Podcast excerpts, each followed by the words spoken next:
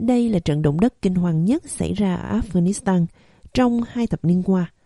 Sự tàn phá vẫn tiếp diễn khi người ta đang nhận được đầy đủ thông tin từ những ngôi làng xa xôi. Người đàn ông này là một trong số hàng trăm người bị thương trong thảm họa này, khi những ngôi nhà biến thành đống đổ nát. Trận động đất xảy ra khoảng 2 giờ sáng. Nó quá nguy hiểm. Chúng tôi chạy khỏi nhà ngay lập tức. Rất nhiều người bị thương. Trẻ em nằm trong số người chịu thương vong và đang được điều trị tại bệnh viện.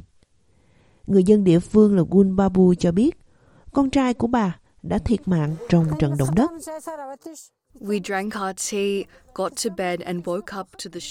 Chúng tôi uống trà, đi ngủ và thức dậy trước cú sốc của trận động đất giữa đêm. Tôi không biết chính xác là mấy giờ. Tôi thấy con trai tôi ở dưới mái nhà và nó đang kêu cứu. Người dân đang nỗ lực hỗ trợ ngay lập tức và cảnh sát thông báo rằng việc cứu hộ đã bắt đầu. Các quan chức Taliban nắm chính quyền ở Afghanistan cũng đã yêu cầu sự giúp đỡ vào lúc này. Ông Hasibullah Sekhanyi từ Cơ quan Quản lý Thảm họa Quốc gia Afghanistan đã nói chuyện với SBS tiếng Pashto.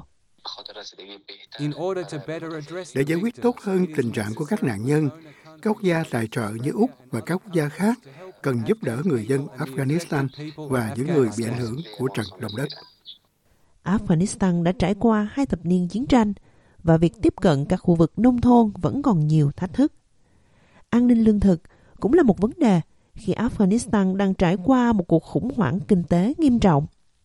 Bà Shelly Thakra từ chương trình Lương thực Thế giới của Liên Hợp Quốc đang cảnh báo thảm họa này sẽ chỉ gây thêm áp lực cho người dân Afghanistan. Nó sẽ làm tăng thêm nhu cầu nhân đạo to lớn ở Afghanistan. Chúng ta cần thực sự chung tay để bảo đảm rằng chúng ta có thể hạn chế những đau khổ mà các gia đình, phụ nữ và trẻ em đang phải trải qua. Các quan chức cũng lo ngại về việc thiếu nơi trú ẩn và phòng khám. Đặc phái viên của Liên Hợp Quốc tại Afghanistan, Rami Alapavo cho biết, Thổ Nhĩ Kỳ có vẻ là nơi tốt nhất để giúp đỡ khi Liên Hợp Quốc đưa ra câu hỏi về quốc gia nào có khả năng hỗ trợ.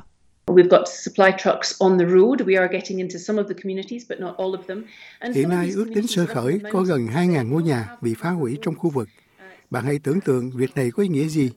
Chắc chắn chúng tôi không có khả năng, như tôi đã nói, để đưa những người từ dưới đống đổ nát lên. Năng lực như vậy không tồn tại ở quốc gia đói kém này. Chúng tôi đã liên hệ với một số quốc gia trong khu vực.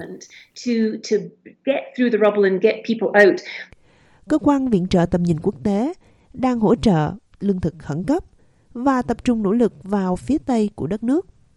Người đứng đầu Tổ chức Môi trường và Nhân đạo Fragile and Humanitarian Context, ông Patrick Thomas cho biết, người dân ở đây đã đi đến đường cùng. Tình hình lúc này là vô cùng tuyệt vọng. Đó là sự tuyệt vọng trước khi Taliban tiếp quản, với hạn hán và nguồn cung cấp lương thực cực kỳ thấp kém và hạn chế để tiếp cận được với những cộng đồng xa xôi này. Liên Hợp Quốc đã vận chuyển 10 tấn vật tư y tế thiết yếu đến khu vực này và đang triển khai thêm các đội y tế.